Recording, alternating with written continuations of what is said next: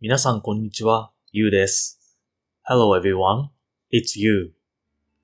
今回は第21話の放送です。今日学習する文型は何々かけです。This is episode 21. The sentence pattern we will learn today is 何々かけ。何々かけには大きく分けて2つの意味があります。一つ目は、ある物事や動作を途中までしており、現在もまだ終わっていないという意味。二つ目は、ある物事や動作をするところ、またはしそうになるという意味。何々かけ has two main meanings. The first one means that you are halfway through a certain thing or action and have not finished it yet. The second is the meaning of starting or about to do a certain action or thing. 一つ目のある物事や動作を途中までしているという意味は、何々かけを動詞に接続し、名詞の形となります。The first meaning, which says that you are halfway through a certain thing or action, is a noun by connecting 何々かけto a verb. 例えば、食べるや飲むという動詞に名詞の弁当やコーヒーを接続する場合は、食べかけの弁当、飲みかけのコーヒーと言います。この例では、食事などが終わっておらず、途中まで食べられた弁当、途中まで飲まれたコーヒーという状態であることを表現します。For example, when you connect the nouns 弁当 and コーヒー to the verbs 食べる and 飲む we say 食べかけの弁当 and 飲みかけのコーヒー In this example, the lunch is half eaten and the coffee is half drinked.例文 Example sentence それは私の食べかけのサンドイッチです。That's my half-eaten sandwich. ここに書きかけの手紙が置いてあります。There's an unfinished letter here. また、述語として使用する場合は動詞に接続し、何々かけです。または何々かけだ。のような形になります。When used as a predicate, it is connected to a verb and becomes 何々かけです。or 何々かけだ。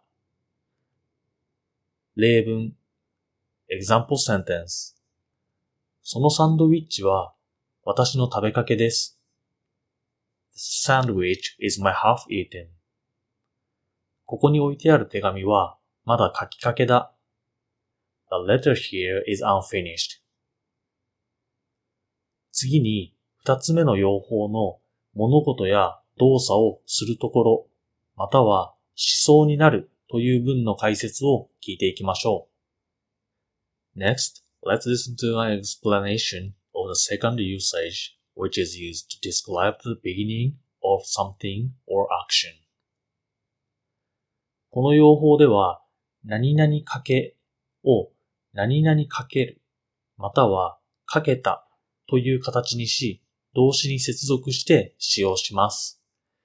In this usage, 何々かけ is formed into 何々かける or かけた and is used by connecting it to a verb.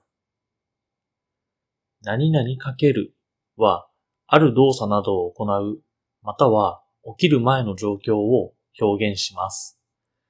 何々かけたは過去形となり、動作などを行う、または起きる寸前だったが、それは実際には起きなかったことを表現します。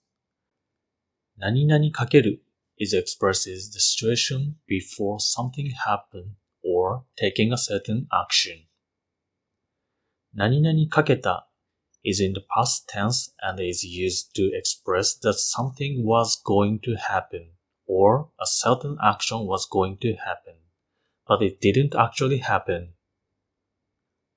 例文 Example sentence 君が注意してくれなかったら、危うく料理を焦がしかけるところだったよ。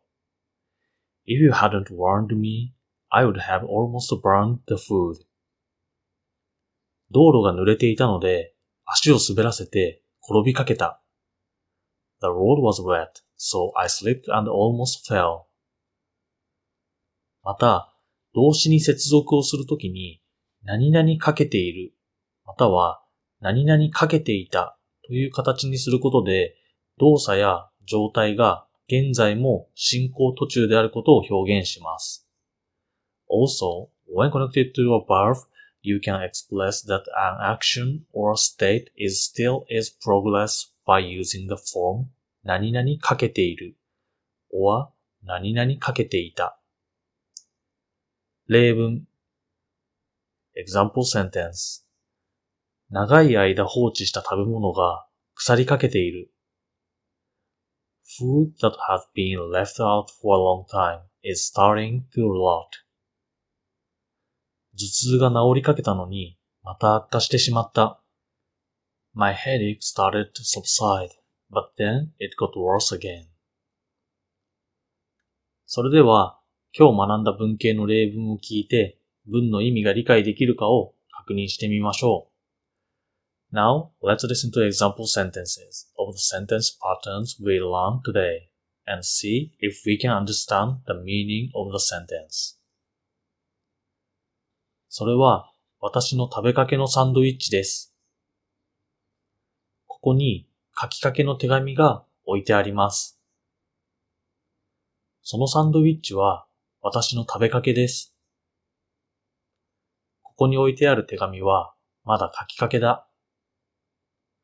君が注意をしてくれなかったら、危うく料理を焦がしかけるところだったよ。道路が濡れていたので、足を滑らせて転びかけた。長い間放置した食べ物が腐りかけている。頭痛が治りかけたのに、また悪化してしまった。最後まで聞いていただき、ありがとうございます。それではまた次回お会いしましょう。Thank you for listening to the end. See you next time.